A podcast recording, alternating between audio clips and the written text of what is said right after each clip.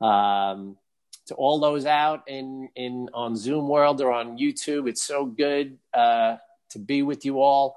Uh, I could think of no, nothing better than to be able to introduce today Dr. Mike Hutchings. He's been with us before. I count him as a personal friend, and um, I know he's going to bring a wonderful word. He's uh, he he he travels with Dr. Randy Clark and uh, ministers all over. He's got a specialty in uh, ministering on trauma, and I know God's put a word on his heart. So, Mike, we want to welcome you and so glad to have you. Let me just pray. Heavenly Father, I just thank you for anointing Mike, Dr. Mike, this day to bring forth the word.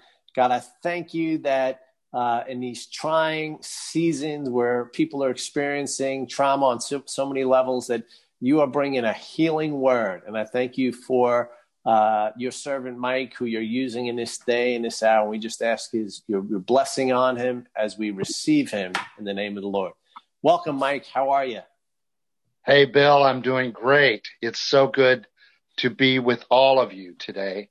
And uh, Bill and Tammy, especially, I'm so happy that you're recovering from COVID. Um, I did a lot of traveling this summer and thought, man, I'm golden. I've been in hot spots. I've been Was in Tennessee and Oklahoma City and Virginia and different places and they were all hot spots and I was just great. And then we opened up our school of ministry here in Mechanicsburg, uh, in September. And although we did masks, we did temperature checks, we did, you know, we did all the social distancing and everything like that.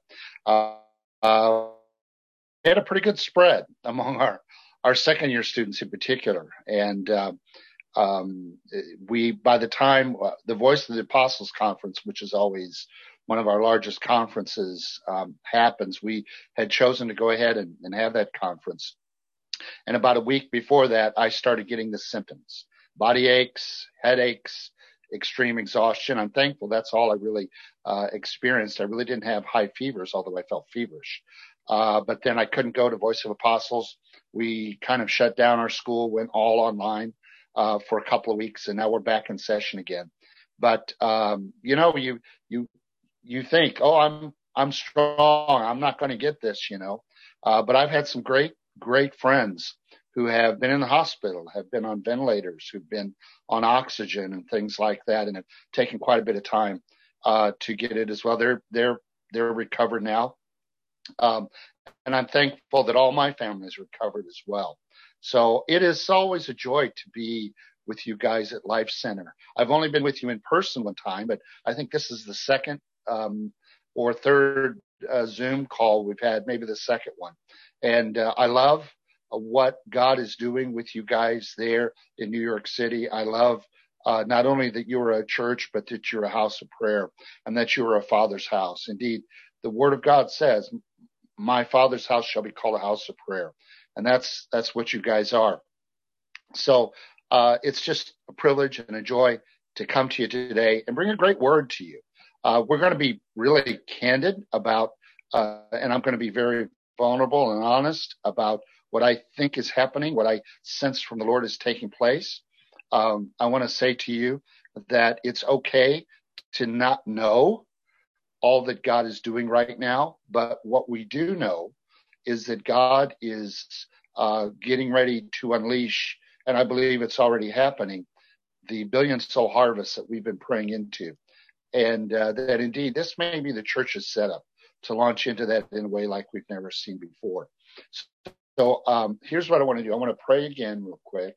Then if you have questions about anything that I'm sharing, I'm going to give a few minutes at the end. And if Colt uh, who has always done an amazing job for me, at least uh, in terms of navigating those questions. We'll take some questions, and then I know you'll you'll go into your small groups.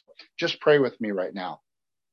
Father, in Jesus' name, I thank you for this amazing group of sons and daughters, disciples of Jesus Christ, that have positioned themselves to be part of what you are doing, God, in New York City. Father, I thank you that it is the hub of not only finances, but is the hub of influence, not just for America, but for the entire world. So, Father, I thank you that you have literally positioned Life Center New York City to be in the very heart of the financial district. But I realize that people come from all over the city. Father, I declare that just like the Roman church that was positioned in a in a place of influence in the city of Rome. I declare that you are expanding and increasing the influence of Life Center New York City. Today, Father, as we uh, just talk about the trauma of the season that we're living in right now, I thank you, God, that you are greater than any demonic spirit that would seek to wound us, hurt us in any way. As a matter of fact, I plead the blood of Jesus over every person that's on the Zoomcast, over their families, over their homes. In every way, I just plead the blood of Jesus and I cancel the assignment of the spirit of trauma, the spirit of torment, the spirit of fear, cancel the spirit of uh, any kind of feeling of anxiety, depression, uh, any kind of uh, lies of suicide or wanting to end our lives. I cancel every one of those assignments in Jesus' name. And I just declare right now for no distractions during this time. I know we have kids in the house and that's not a problem. Uh, but we just declare the name of Jesus for healing and restoration for every person on this call and that you're raising up an army of heart healers and chain breakers in the name of Jesus, I pray. So today we're going to take a look at a few scriptures. So whether you've got your, your actual physical Bible out like I do or um, an iPad or iPhone or an iPad or whatever you read your Bible on, let's uh, let's take a look at Romans chapter eight. Uh, you and I, along with the rest of the entire world, are living in the midst of a pandemic, traumatic bubble. In that the entire world not just America, but the entire world is impacted by this pandemic that started coming on to uh, our our shores at least in February of this year. Of course, it had brought infection into other parts of the world. I'm not here today to get into origins, where the pandemic came from, or anything like that. Um, but you have to understand that for us in America, at least, that 2020 was going to be a year of a lot of unrest, uh, a lot of uh, uncertainty, and some real difficulties that had actually piled up upon themselves because we're in the middle of a presidential election year. And as you know, in America, presidential election years have a tendency to bring division. They have a tendency to just get people very anxious. You know, it doesn't make any difference which side of the political spectrum that you're on. Uh, either one side is anxious and worried that uh, the, the current the current administration is is going to lose, or the other side is worried and anxious about that the those that want the current administration out, that that they're going to lose. And so there's all this anxiety, worry, almost panic that's built up. And it's like it has exacerbated itself tremendously just with the presidential election alone. On top of that, you put on top of that, what we have seen is the trauma of seeing particularly African American males being uh, brutalized, being uh, killed by police officers. And that has not only stirred up a response that was unlike uh, Dr. Martin Luther King's response to those kind of events in the 60s, but has actually has seen the uh, the bringing forth of unrest, the bringing forth of, of riots and looting, and certainly you in New York City have seen this tremendously. You've seen the literally the fear that your streets have become unsafe, particularly in the evenings, uh, because of the kind of group the the the protests are okay. There's nothing wrong with protests, but when there are those that have an agenda to bring forth violence, looting, and, and physical harm to people, then that creates an entire another level of trauma where you don't feel safe on your streets. You barely feel safe in your own homes. And what's happening with many in the African American community is the repeated showings of African Americans being brutalized by police authorities is actually stirring up a generational trauma in people. This is something that's embedded literally in DNA. It's a cellular memory where the experience of African Americans in particular in this country, it's, it's also true for other people of color, but specifically for African Americans, where they feel a generational trauma rising up in them and they're responding in ways because guess what? We have an internet now we have a 24 hour news cycle where these videos are played over and over and over and over again. And they do something to us. They wound us. They, they create, um, narratives in our minds, um, that cause us to react in ways that, that sometimes we wouldn't normally react. And then finally, there's the pandemic. And the pandemic is this traumatic event that is ongoing. You know, if you have one event like um, like a plane crash, that happens in a second. And although people, uh, it, it's a horrific thing. Uh, even with 9/11, although it was a an event that happened in one day, the effects of it lasted for a long time. But what we have here is we have going on in our country right now a prolonged traumatic event where people are not only afraid of the virus coming and knocking on their door, they have a tendency to get very anxious and worried about what's going on right now. Loss of income, loss of, of jobs, possibly loss of housing, a loss of freedom that's taking place. But then the other side of it is, is the fear and anxiety that takes place. What's going to happen next? What's coming next? When's the next shoe to drop? You know, uh, um, at the beginning of this year, uh, there was this thing that came out on the uh, internet about the possibility of murder hornets uh, invading the United States. And of course, right after that, the pandemic hit. I saw somebody post a meme that said, what happened to the murder hornets? I feel like we missed the murder hornets. Well, thank God I haven't met any murder hornets in my yard. So I'm, I'm good with that. The bottom line is, is that all of this piles on to us, whether we're believers or not, and it affects us. You know, trauma is that feeling that life is out of control. Trauma is something that happens when we experience an event or we experience something, either we witness it or it happens to us personally, that actually wounds our soul.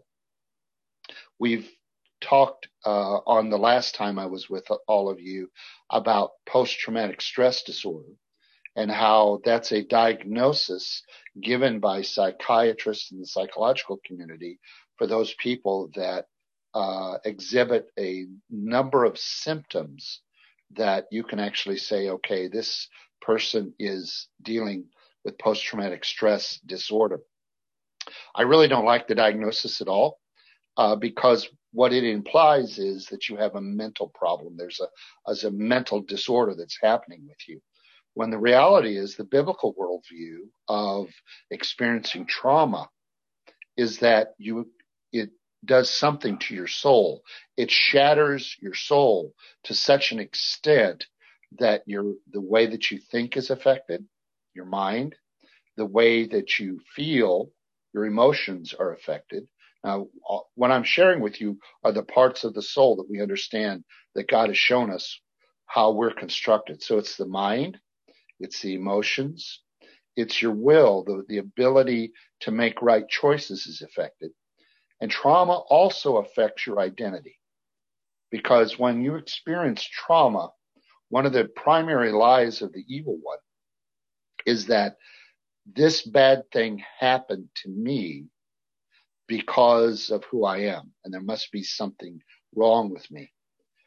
So some of the primary emotions that you can feel if you carry unresolved trauma is that you carry shame. And shame says there's something bad about me. There's something wrong with me. There's something that inherent in who I am. There's something bad about who I am. That's why this happened to me. Another emotion is guilt. Guilt says you did something bad, therefore you're being punished. So we look at trauma sometimes as punishment from God uh, because of the lie of guilt. And then finally, the there's many emotions, but three top ones. The third one is condemnation. And condemnation says you'll never change. You're condemned to be this way. Well, guys, the good news of Jesus Christ, the good news of the kingdom is that shame, guilt, and condemnation were all covered under the cross of Jesus Christ when he shed his blood for our sins, for our iniquity, for our transgression, so that shame, guilt, and condemnation would no longer be ours in Jesus' name.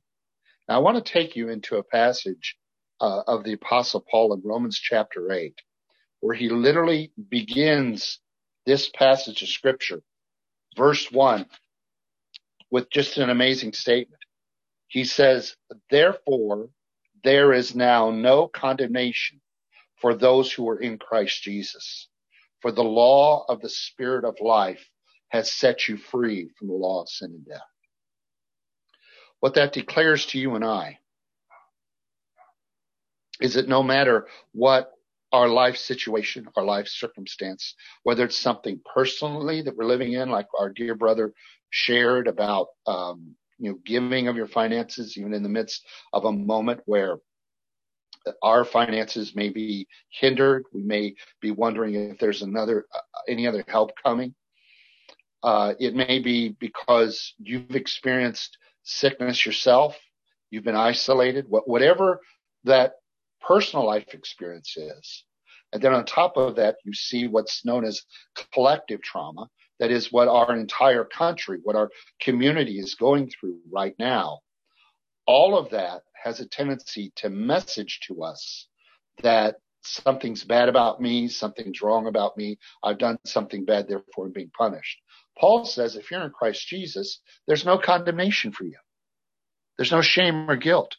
You have nothing to feel bad about because of what Jesus Christ has already done for you. Now skip down to verse 14, if you would, in Romans chapter 8. And uh, this is such such an amazing passage of scripture. As a matter of fact, I think Romans 8, you know, you like to have favorites. Romans 8 is like in my top five favorites of every, of every chapter in the Bible. Romans 8 verse 14, Paul writes, for all who are being led by the Spirit of God, these are sons of God. For you have not received a spirit of slavery leading to fear again, but you have received a spirit of adoption as sons by which we cry out, Abba, Father. Now, ladies, let me say this to you. Don't freak out that he says sons, because guess what? Us men get called the bride of Christ, okay? So it's interchangeable. It's okay. Everybody smile. It says, the Spirit Himself testifies with our spirit that we are children of God, and if children, heirs also, heirs of God and fellow heirs with Christ, if we indeed suffer with Him, so that we may also be glorified with Him. Verse 18, for I consider that the sufferings of this present time are not worthy to be compared with the glory that is to be revealed to us. For the anxious longing of the creation waits eagerly for the revealing of the sons of God. For the creation was subjected to, to futility, not willingly, but because of him who subjected it, in hope that the creation itself also will be set free from the slavery to corruption into the freedom of the glory of the children of God. For we know that the whole creation groans and suffers the pains of childbirth together until now. And not only this, but also we ourselves having the first fruits of the Spirit, even we ourselves groan within ourselves, waiting eagerly for our adoption as sons, the redemption of our body. For in hope we have been saved. But hope that is not, but hope that is seen is not hope. For who hopes for what he already sees? But if we hope for what we do not see, even if we hope for what we do not see, with perseverance, we wait eagerly for it. In the same way, the Spirit also helps our weakness. For we do not know how to pray as we should, but the Spirit himself intercedes for us with groanings too deep for words. And he who searches the hearts knows what the mind of the Spirit is because he intercedes for the saints according to the will of God. And we know that God causes all things to work together to, for good to those who love God, to those who are called according to his purpose. For those whom he foreknew, he also predestined to become conformed to the image of his son, so that he would be the firstborn among many brethren. And these whom he predestined, he also called. And these whom he called, he also justified. And these whom he justified, he also glorified. What then shall we say to these things? If God is for us, who is against us? He who did not spare his own son, but delivered him up for us all, how will he not also with him freely give us all things? And then he continues to talk about who's going to bring a charge against God's elect. God is the one who justifies. Who is the one who condemns? Jesus Christ is he who died. Yes, rather, who was raised, who is at the right hand of God, who also intercedes for us. Who will separate us from the love of Christ? Will tribulation or distress or persecution or famine or nakedness or peril or sword? Just as it is written, for your sake we are being put to death all day long. We are considered as sheep to be slaughtered. But in all these things, we overwhelmingly conquer through him who loved us. For I am convinced that death, nor life, nor angels, nor principalities, nor things present, nor things to come, nor powers, nor height, nor depth, nor any other created thing, including pandemics, will be able to separate us from the love of God, who is in Christ Jesus, our Lord. That entire passage is so incredible because what the apostle Paul is saying out of his own experiences is that he understands that suffering is going to be part of the life that we live on this earth as sons and daughters of God. Jesus said in John chapter 16, verse 33, in this world you're going to have tribulation, but fear not, I have overcome the world. Now, if you line that scripture, that word from Jesus, up with John chapter 10, verse 10, where he says, the thief comes to steal, kill, and destroy but I have come that you might have life and have it more abundantly. Jesus isn't contradicting himself. He's saying that even in the midst of a world that is going to bring tribulation, that is going to bring suffering, that indeed you're going to see things like wars, you're going to see things like famines, you're going to see things like unrest, you're going to see kingdoms topple, you're going to see governments change, you're going to see hatred against people groups. You're going to see disease and sickness and death. In the midst of all of that, know this. I have already overcome all of that. So there is no reason for you to fear. You see, in, in trauma, when we're experiencing trauma, which by the way, all of us are experiencing in one way or another right now, every trauma that we experience actually opens a door of access for the enemy be, to begin to lie to us about who we are, about what we're going through, and about either and the hopelessness of our situation. There is lots and lots of conversation on the internet just among Christians alone about whether or not the pandemic is the judgment of God, whether or not you know, there's the, all that we're going through is, is God's judgment on us. I'm not here to, to answer that this morning. What I am here to say to you is that the very judgment of God on this earth that brings disease, that brings war, that brings all of that stuff is because mankind opened the door, humankind opened the door for the enemy of our soul to come in and to bring every every single thing that makes life miserable. It was done with God's permission because God gave dominion of this world to man. But it's the enemy that brings everything into this land, into this earth, whether it's uh, disease, whether it's hatred, whether it's war, whatever that thing is that brings us trauma. And what trauma does when it opens that door of access to the enemy, the enemy lies to us. And literally it, it comes primarily through a spirit of fear. A spirit of fear says, I'm not safe. I am not going to be okay. That God is not going to take care of me. So therefore I'm hopeless. I'm in despair. I'm in a really, really bad place. Now, Paul writes, first of all, in 2 Timothy 1 7, God has not given us a spirit of fear, but of power, love, and a sound mind. We just read in Romans chapter 8, verse 14, that those who are children of God are led by the Spirit of God and that we do not receive a spirit of fear that leads to slavery, but instead we are given a spirit of adoption, which declares to us that we are part of the family of God and our father, our papa, who takes such great care of us. He says, we're going to be okay. Now, because I've read mostly from Paul, I think it's really important that we see Paul's experience. Have you ever thought that Paul may actually have suffered with post-traumatic stress disorder himself? This is way before it was diagnosed. But if you'll take a look with me in 2 Corinthians chapter 11, I want you to turn there with me. In 2 Corinthians chapter 11.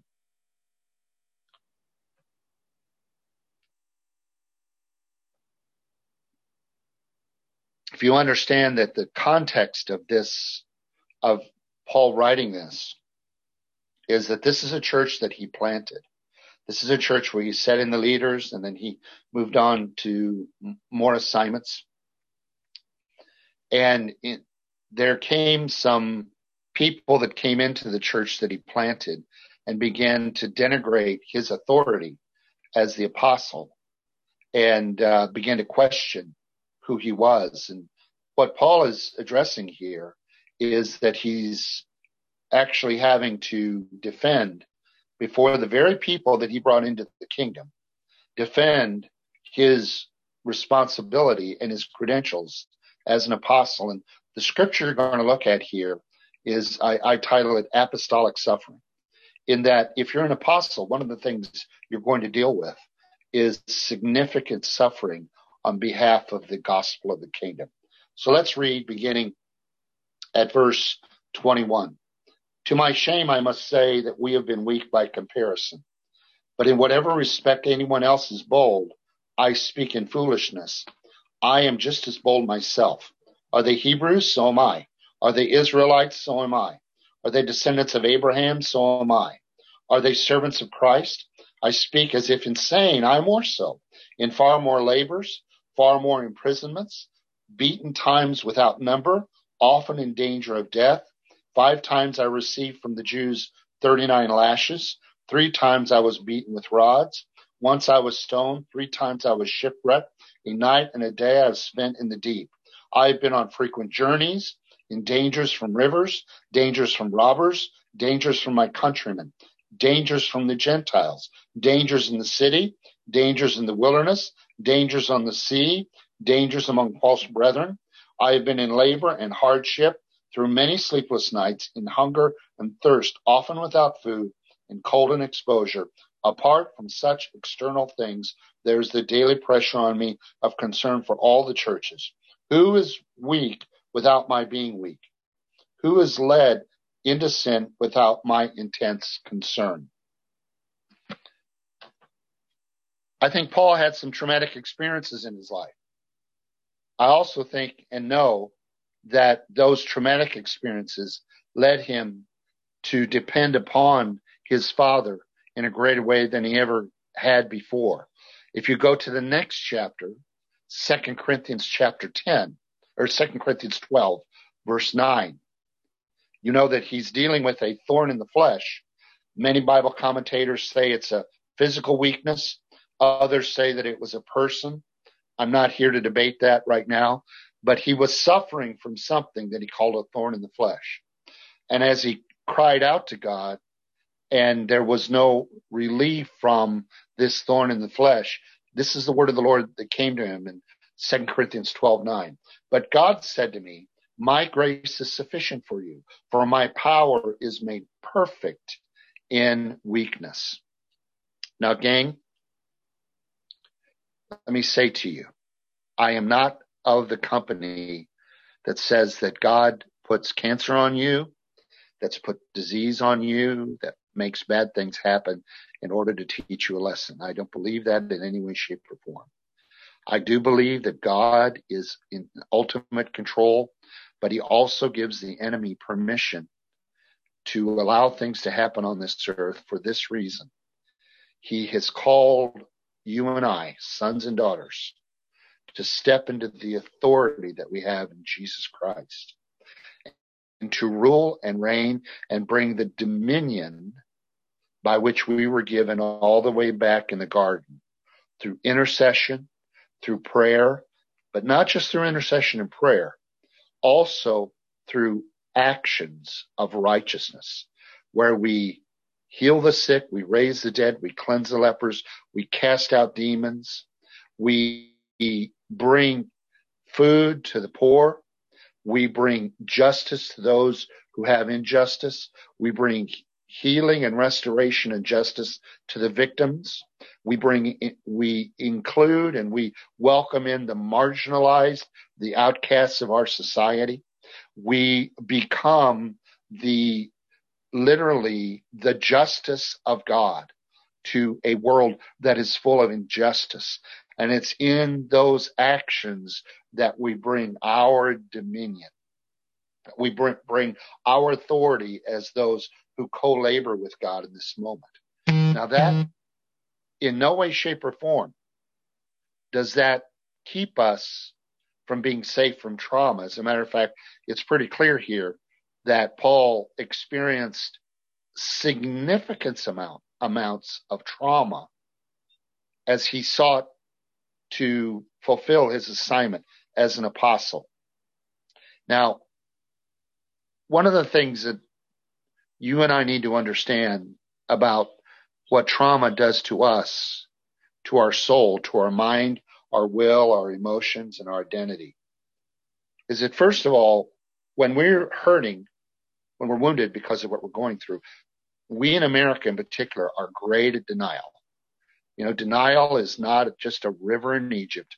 It's literally the state of mind, particularly for men, but really for all people, where we say to ourselves in our Americanness, we say, oh, I'm going to buck it up. I'm not going to complain. I'm, I'm going to be okay in the midst of this. The reality is that when you deny, when you're hurting and wounded, you don't give a moment for the Spirit of God to come and say, you know what? It's not my will that you're wounded and broken. I want to come and I bring, I want to bring the power of my Holy Spirit, who's the great comforter, to bring healing and restoration to you.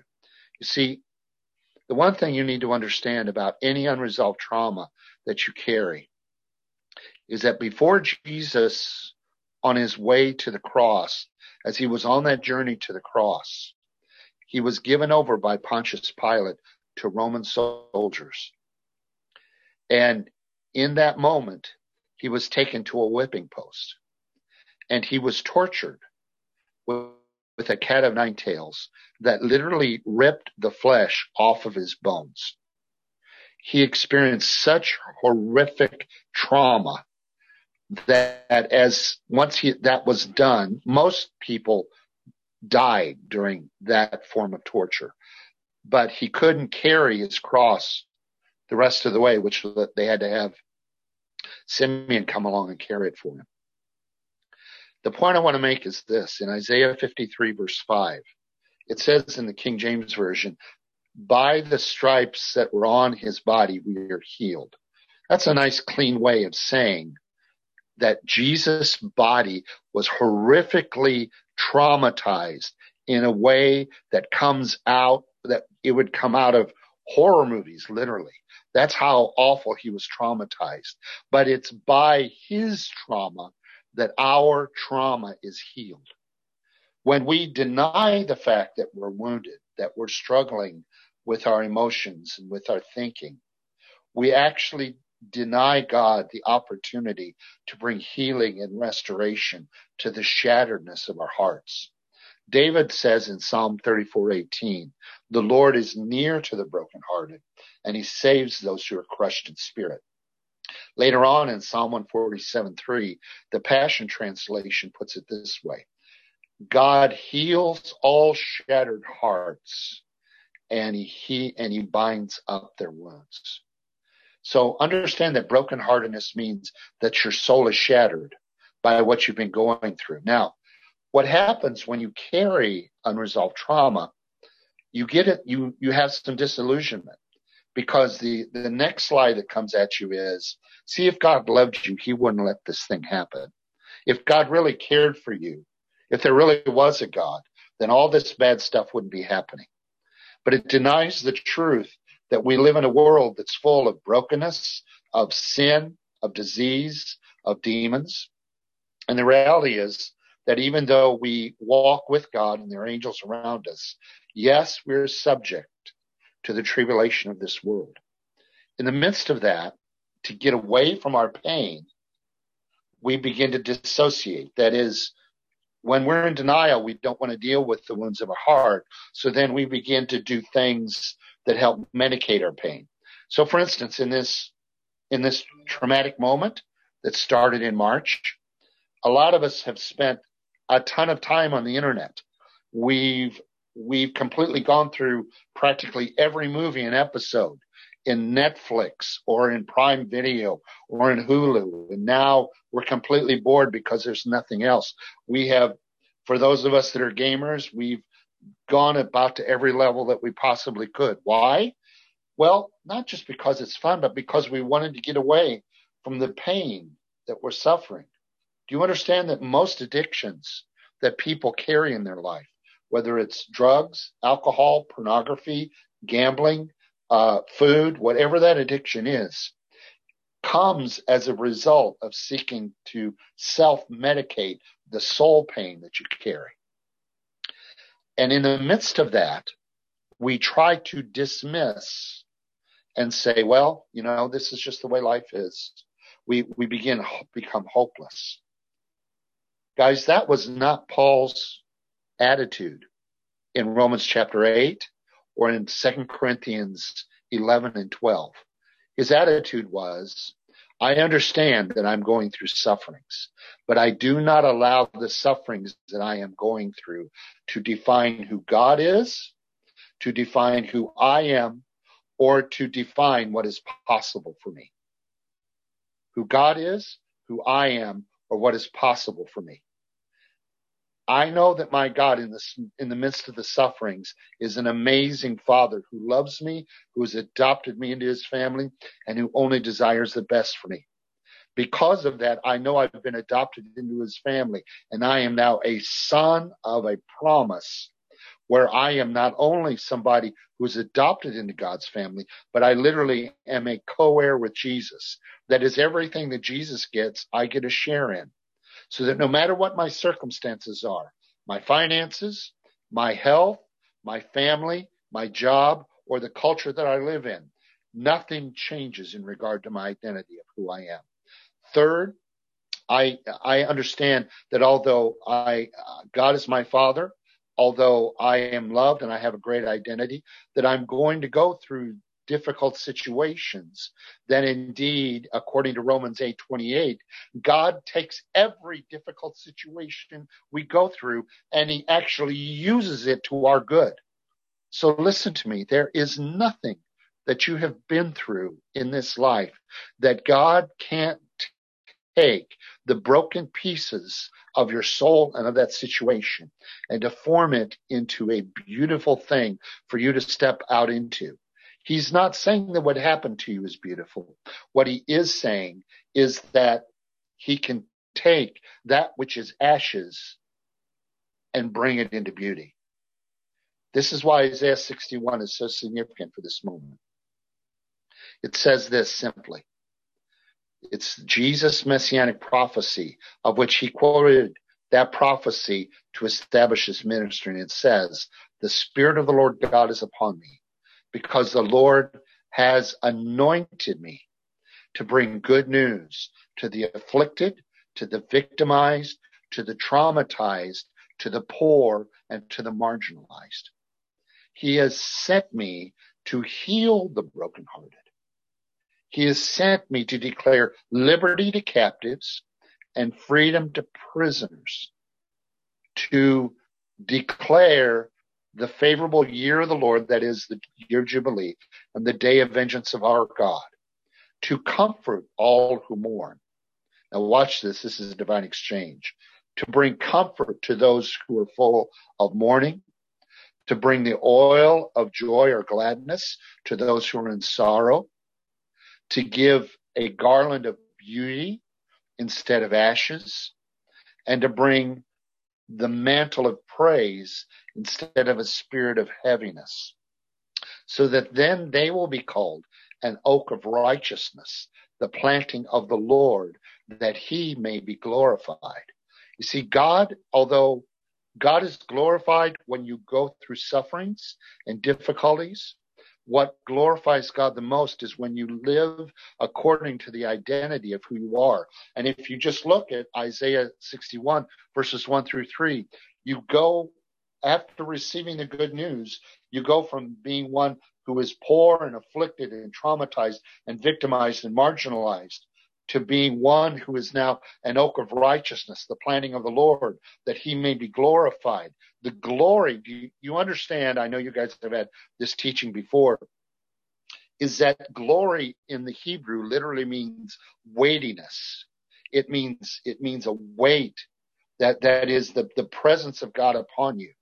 But isn't it interesting that in the divine exchange in Isaiah 61, that he says, I'm going to give you a mantle of praise instead of a spirit of heaviness. You see, unresolved trauma brings heaviness of soul. Many of you know if you've gone to my Facebook page at God Heals PTSD or go to my website, godhealsptsd.com.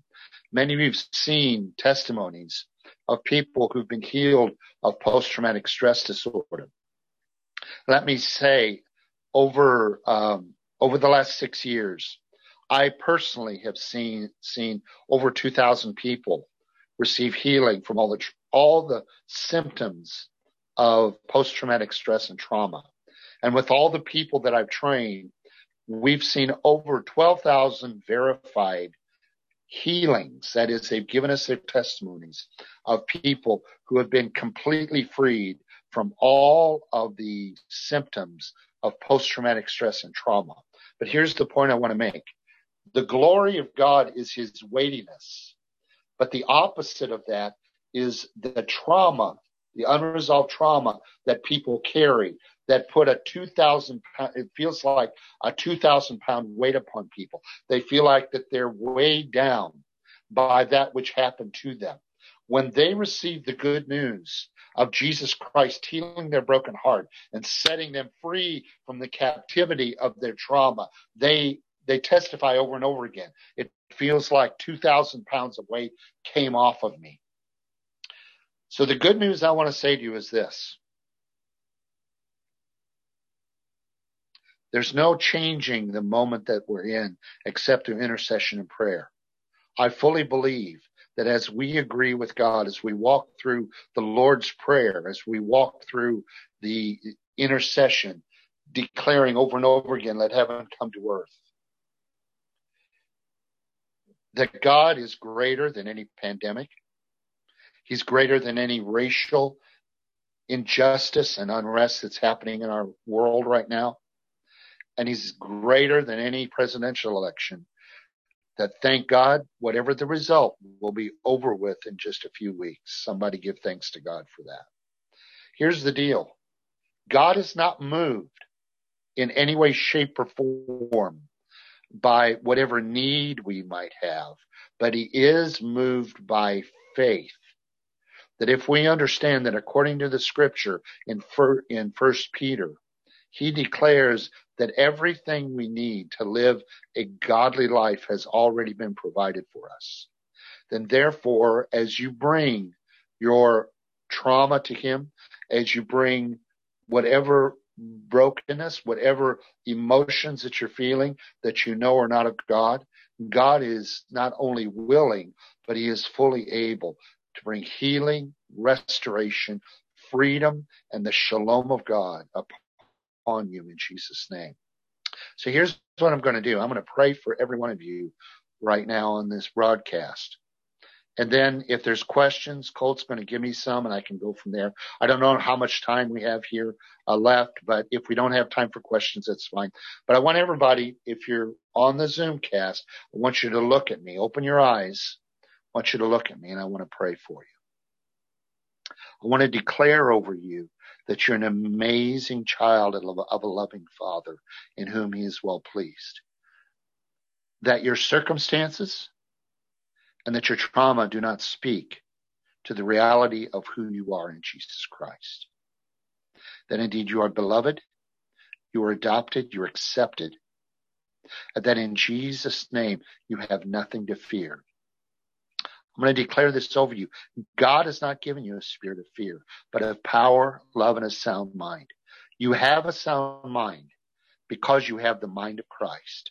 Therefore you think God's thoughts and you are not going crazy. That is the thoughts and the emotions that have been caused by all of this traumatic bubble are not part of who you really are in Jesus name. But by the power of the blood of Jesus Christ, I break the power of shame, of guilt, and condemnation over you.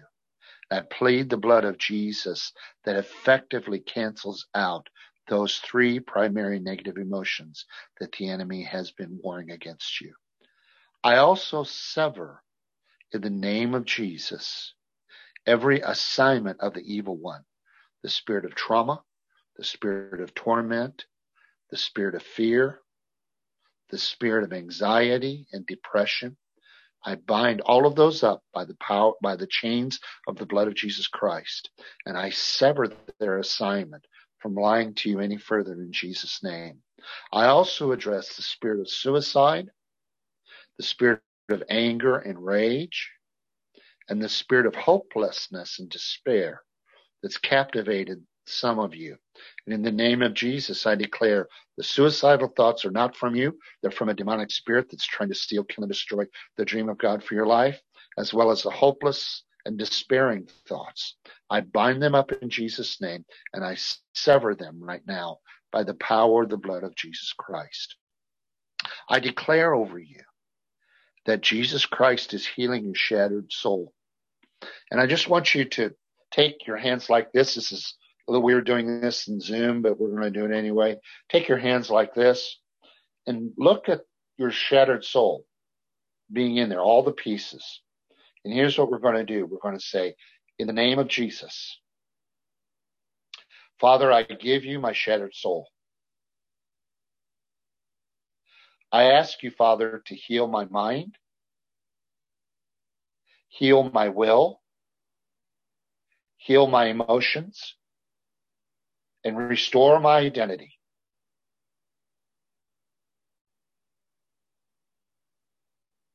Restore me back to the original dream that you had for me when you first thought of me. Holy Spirit, come and fill every area in my mind, in my will, in my emotions, and in my identity. that has been captivated or influenced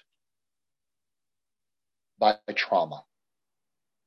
Holy Spirit, fill me with your love, your peace, your joy.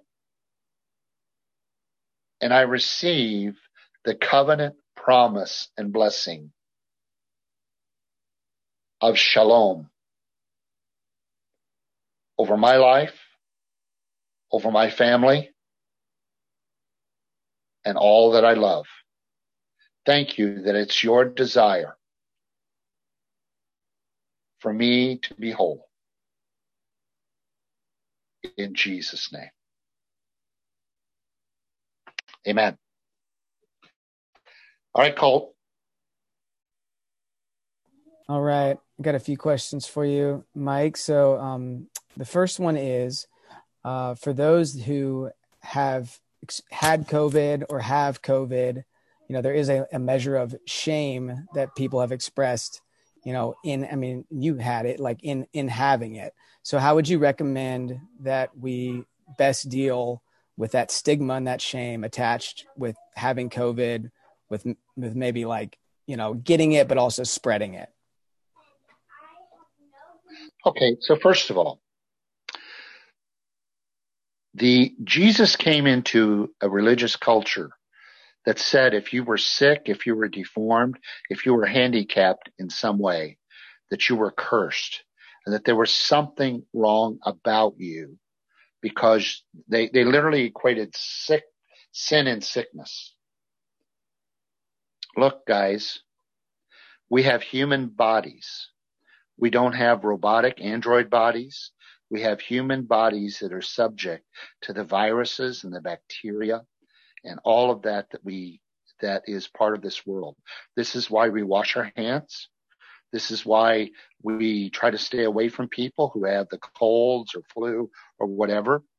So just because you've gotten COVID doesn't mean that you did something wrong. It doesn't mean that that's the whole point of, of Paul's discussion in Romans 8 and 2 Corinthians 11.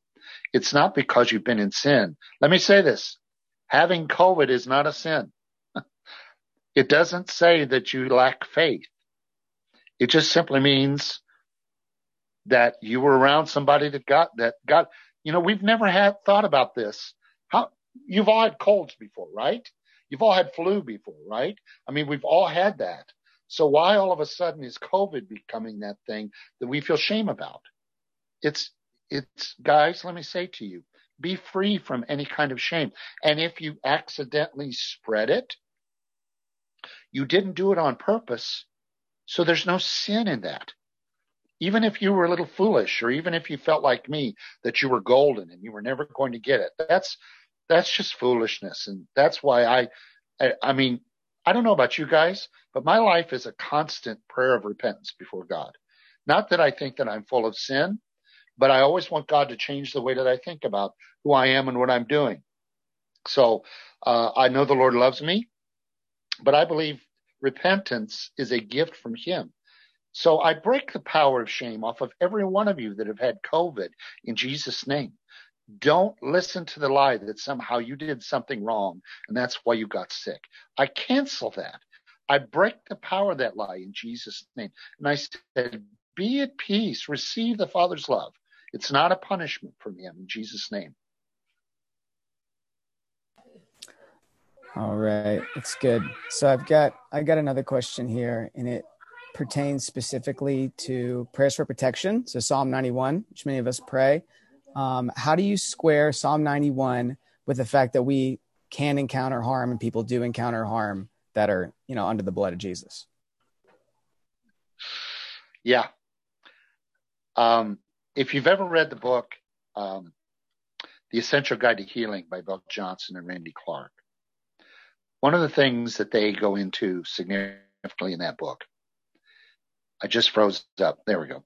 One of the things that they go into is the mystery of, first of all, why Christians get sick and why a lot of Christians don't get healed when we pray for them.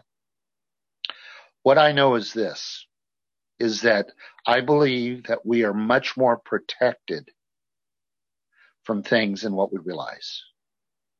What I, what I believe is that we have a protection around us that even though we are still subject, our bodies are still subject to things that happen in this world. There is obviously uh, a mystery here.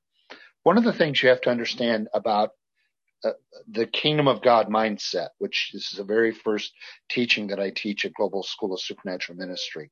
I take th- I take almost four hours to teach on what it means to have a kingdom mindset. And the kingdom mindset is not an either or, but it's a both and proposition. That indeed there can be two truths that are in tension together. their intention. And they may seem contradictory at the face of it, but the reality is, is that in the kingdom of God, that, that this can be true, but you have to weigh it against this piece as well. I pray Psalm 91 over myself and my family on a regular basis. And because of that, I believe that we are being protected by many things. Don't let that which you feel like you haven't been protected from destroy your faith.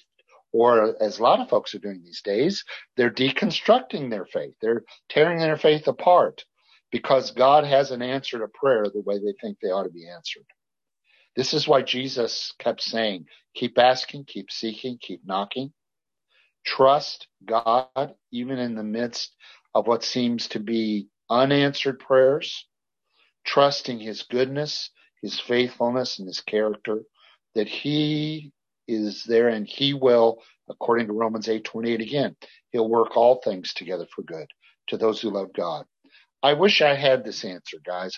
I wish that I could say to you, I'm, I'm wiser than all of my friends. Uh, but even all of my friends who've been doing this a lot longer than I have don't have the answer to this. But what I do know that he, Psalm 91 is true. And in the midst of what we don't find to be true, we simply trust the goodness and character of God. That's good. So I, have gotten, we're going to just go probably to right around one o'clock, just letting people know. So I have a few more questions we're going to ask uh, Dr. Mike here. So, um, trauma is trauma a specific, it's kind of a question related to trauma as it pertains to suffering as well as the, the enemy's role in it. So is trauma something specifically that the enemy is, you know, releasing on somebody? Or in Paul's case, you know, you mentioned he had trauma, but part of this was the suffering that you know that was you know he was he was um experiencing but it was it was unto the glory of god. So how do you kind of you know s- splice apart trauma versus like the enemy versus like this is the suffering that god has for you? So when god first thought of us it was a dream that he had for us and so it says in jeremiah 1 that he knew us before we were even conceived in our mother's womb. When we came out of our mother's womb, we entered into the dream of God for our lives. But we also woke up on a war zone. We woke up on a battlefield. And that battlefield is the powers of darkness that have held sway in this world all of the all of this millennia and the advancing of the kingdom of God, that's seeking to take back everything that the enemy has stolen, everything that he's killed, everything that he's destroyed of the dream of God for this earth. So there's not only the dream of God for individual lives, but there's also the dream of God for this entire earth. That God is in the process of restoring that through the advancing of the kingdom of God through his church. When Jesus talks about tribulation in John chapter 16, verse 33, I mean, if you've ever read um, Jesus called to discipleship in in uh, in Matthew 9 and 10 or in Luke 9 and 10, what you see is Jesus saying, Hey guys, I'm calling you a sheep among wolves. You're going to go out there and people are going to hate you. Your family's going to hate you. They're, they're going to do bad things to you. They're going to bring you before the courts. All sorts of things are going to happen to you because of the fact that you represent me. What he's saying is that the powers of darkness are going to rage their anger upon you. And that's going to be part of the suffering that you encounter as a disciple of Jesus Christ. So he's saying this is because you're part of a, an army, armies get shot at. Armies go through times that they get wounded. Armies go through times that difficulty is going to happen. So it's part of the plan of us learning how to rule and reign, how to overcome in, in our identities, as it says in Romans 8, as more than overcomers, we are learning right now how to overcome the enemy. You know, when it says in, G, Jesus says to the disciples when they came back from their first mission trip in Luke chapter 10 verse 19, they're talking about how the demons are subject to our name and people are getting set free. And Jesus says, that's awesome, but give thanks to God that your, your name is, is in the book of life. And then he says, I have given you power and authority to tread upon serpents and scorpions and all the power of the enemy and nothing by any means shall harm you. Well, that's true but it doesn't mean that you're not going to suffer as you go after the powers of darkness. It doesn't mean that you're not going to have times of opposition. It does. I mean, Paul, as he, as he wrote in 2 Corinthians 11, look at all the opposition he went through that was part of the raging of the powers of darkness against him as he advanced the kingdom. So yes, all of that stuff that Paul went through was part of the raging of the powers of darkness against him. But Jesus said, yeah, it's going to be part of the suffering, but what is coming to you is nothing to be compared with, with what the glory that's going to be revealed in you and through you. So don't, I guess the point that I want to make is this. All of that opposition is not part of God's perfect plan or will for this earth. It's part of the enemy's attack against the kingdom of God. But in our overcoming it, in our persevering, in our uh, persistence, in continuing to advance, God not only gets the glory, but we learn to overcome by treading over all that and keep going for the glory of God. I hope that answers your question. Yeah, I think that that's helpful and almost that that once again seemingly contradictory thing where it's like God's allowing certain things, but he's also like there's a redemptive component in it and it's part of his plan, you know. And but I, I do think the topic of suffering is very challenging and maybe under taught um, you know, in in certain circles. Um, so I, I think that was very helpful. Um, I have one more. Well, one of the things, something else.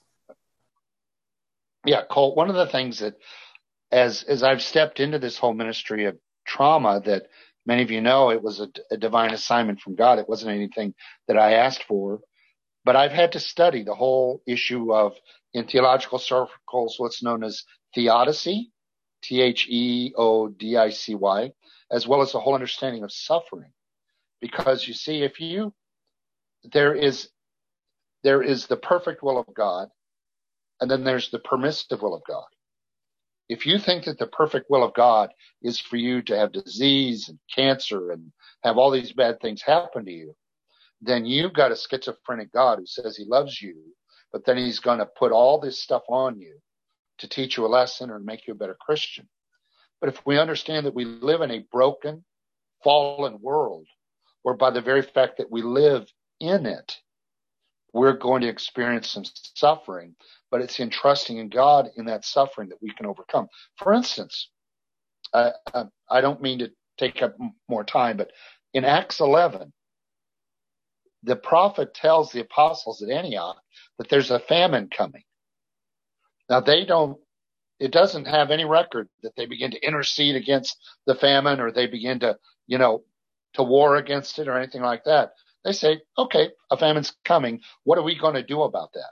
How are we going to take care of our community? What are we going to do? Understanding that as the famine comes, we're going to trust God to take care of us, but we also have practical things that we can do to ensure that we're going to be okay. And, and it's interesting. One of the things they did in, in preparing for the famine is they took up an offering for the church in Jerusalem, which I thought is, is pretty awesome.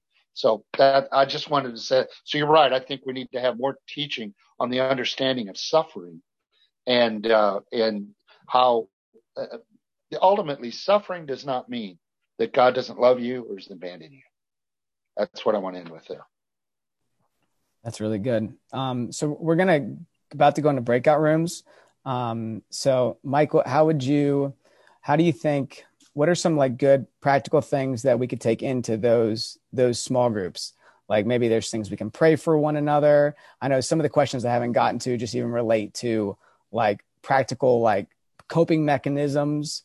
Um, so how can we encourage and sharpen one another just even during the short time right now where we have 15 minutes in our small groups? Well, let me say this. I, I think one of the brilliant things about the Church of Jesus Christ is that we have small groups like this where we can process the trauma that we've experienced. Now, it doesn't mean that you tell your whole story. It Doesn't mean that you, you take up the entire small group time and tell every trauma that you've been through. But actually, whatever you've got going on in your head that's plaguing you in terms of a fear or an emotion, share that briefly within like a minute or two with your fellow small group folks and let them pray for you. I always say this. All of us got a little crazy up here. Everybody does. The question is, what's going to happen with the crazy? If it stays up here, it's actually going to drive us crazy. But if we put it out on the table with some people that we trust, we'll find out that they have crazy too. And when they put their crazy out, we can pray for each other. And, and it really is okay. That's how we, that's how we experience intimacy in our fellowship with each other. So I would just simply say, if you have an overwhelming emotion that stems from trauma, eh, share that briefly and then let your fellow small group people pray for you. Please don't take up all the time of the group uh, by telling your story, but just share, you know what, I feel really fearful right now, or I feel very anxious, or I feel hopeless. And, and if you trust the people, you know, even if you have suicidal thoughts, share that, you know, because having a suicidal thought, having any thoughts is not sinful, is what you do with them. All right. Well, that helpful? Yeah. Yeah. I think that's great. And I think, you know, given, uh, so we do have, you know, small group leaders, given the time that we have, maybe just focus on one or two people in the group that maybe have something really burning going on so we can have time to pray for those specific people. Um, but Dr. Mike, thank you uh, once again um, just for taking this time. And I definitely feel, yeah, a lot of great application, practical things, but also like recognizing our authority and identity. Um, so we really appreciate you coming on with us today. And uh, yeah, for just the continued relationship that we have with you. I know it's been personally such a blessing for me, and uh, yeah, we want to we want to stay knowing who we are and uh, walking in truth. So thank you for for leading us today. I love you guys. I bless your pastoral team. I love them dearly, and uh, I, I'm saying to you folks that listen, you are getting lined up for some of the greatest outpouring of the Spirit of God upon New York City like yeah. you've never seen before. Because right now people are desperately spiritually hungry for a reality that you guys carry. So I love you and I bless you in Jesus' name. Amen. Thank you, Mike. So appreciate you, brother. Have a great day. You too. All right, breakout rooms are open. So if you all go into your rooms, we'll they'll we'll have them for 15 or 20 minutes and then we'll close out. And if people want to come back here and hang out, you can. And if you need to get going, you can do that too. Bless you guys.